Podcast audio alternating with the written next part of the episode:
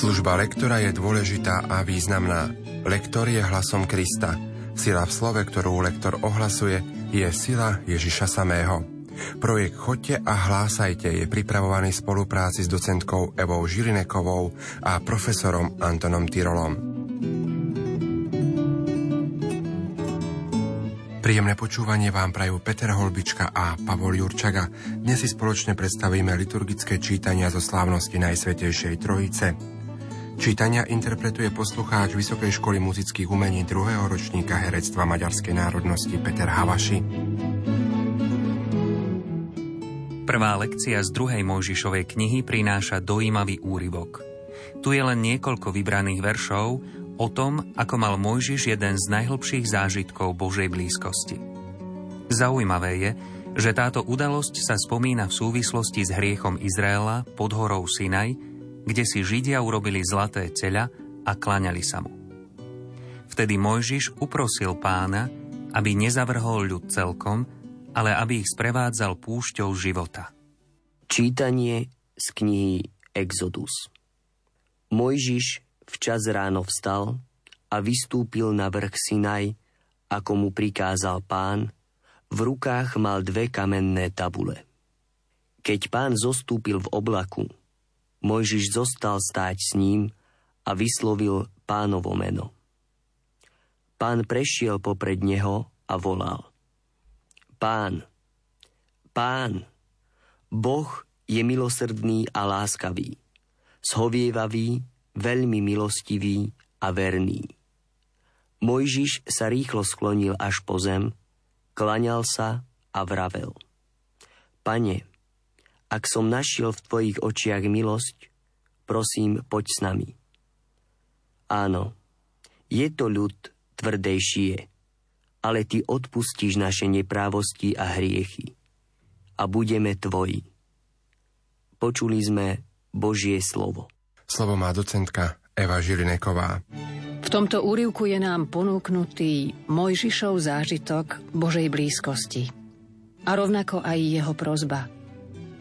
Na rozdiel od nás, Mojžiš je presvedčený o tom, že mu Pán odpustí neprávosti i hriechy a že celý židovský národ bude jeho, Boží.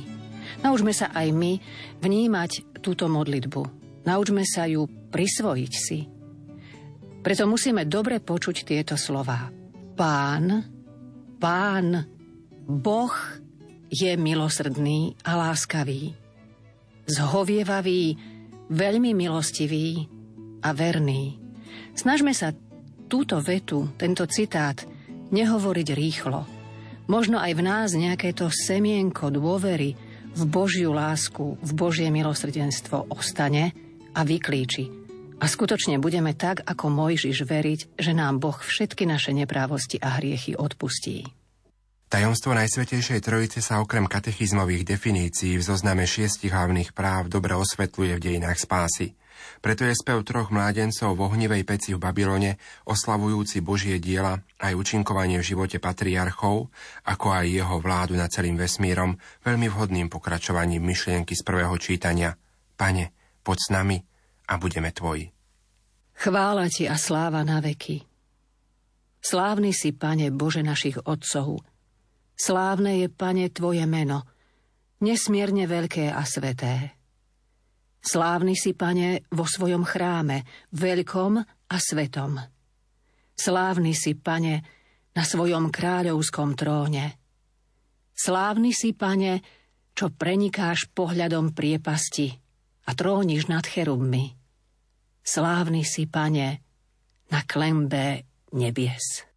Obsahom druhého čítania sú záverečné verše druhého listu apoštola Pavla do Korintu.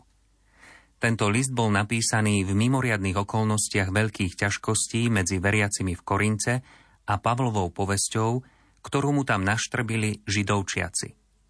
Preto Pavol píše dojímavý list, v ktorom sa objavuje smútok i radosť, obava, nádej, nežnosť, ale i rozhorčenie nad krivdou.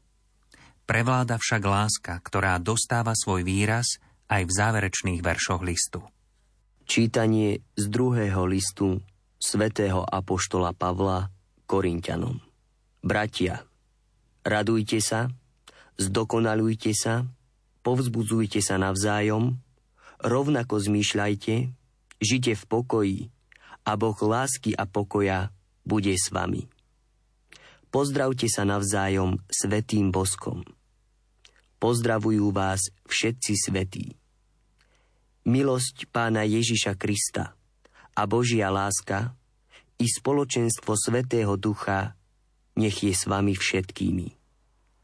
Počuli sme Božie slovo. Slovo má docentka Eva Žilineková. Tento úryvok je vlastne záver druhého listu svätého apoštola Pavla Korinťanom. Je to o tom, že Pavol ostáva v láske napriek ťažkostiam. Iste interpretujeme tieto slová, tieto rady podľa nášho veku, podľa našej emotívnosti, podľa našich osobných zážitkov. Dá sa to v tej mladíckej rozvážnosti povedať tak, že tie slová jednoducho vysvetľujeme jedno za druhým. Ale z pozície istého veku môžeme zaujímať pri vysvetľovaní, o čo vlastne Pavlovi ide a čo nám radí, môžeme to zaznamenať aj ako nejaký citový prejav. Radujte sa, zdokonaľujte sa, povzbudzujte sa navzájom. To je určite trošku z inej lode, ale v tomto je skutočne veľmi potrebné, aby sme postupovali každý osobne. Každý v tom duchu, čo nám vlastne aj tento kratučký úryvok poskytuje, čo vlastne chceme odovzdať, aké posolstvo aj s vlastným vkladom v tomto závere Pavlovho listu. Na konci je krásne pozdravenie, ktoré si my zrejme v tomto našom svete úplne ináč orientovanom nemôžeme dovoliť. Ale bolo by dobré si to zapamätať a aspoň v duchu zdraviť našich blízkych týmito slovami. Milosť Pána Ježiša Krista a Božia láska i spoločenstvo Svätého Ducha nech je s nami všetkými. Evanjeliový úryvok je z Jánovej 3. kapitoly, ktorá prináša rozhovor Ježiša s Nikodémom. Hlavnou témou tohto rozhovoru je otázka znovuzrodenia človeka z vody a z Ducha Svätého. V tejto súvislosti ako hlavným nástrojom či princípom tejto možnosti znovuzrodenia je vtelenie Božieho Syna. Prvým krokom človeka v ústretí tomuto tajomstvu s cieľom osvojenia si dôsledkov vykúpenia je viera.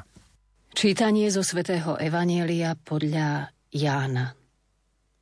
Boh tak miloval svet, že dal svojho jednorodeného Syna, aby nezahynul nik, kto v neho verí, ale aby mal večný život. Lebo Boh neposlal Syna na svet, aby svet odsúdil, ale aby sa skrze neho svet spasil. Kto v neho verí, nie je súdený. Ale kto neverí, už je odsúdený. Pretože neuveril v meno jednorodeného Božieho Syna. Počuli sme slovo Pánovo.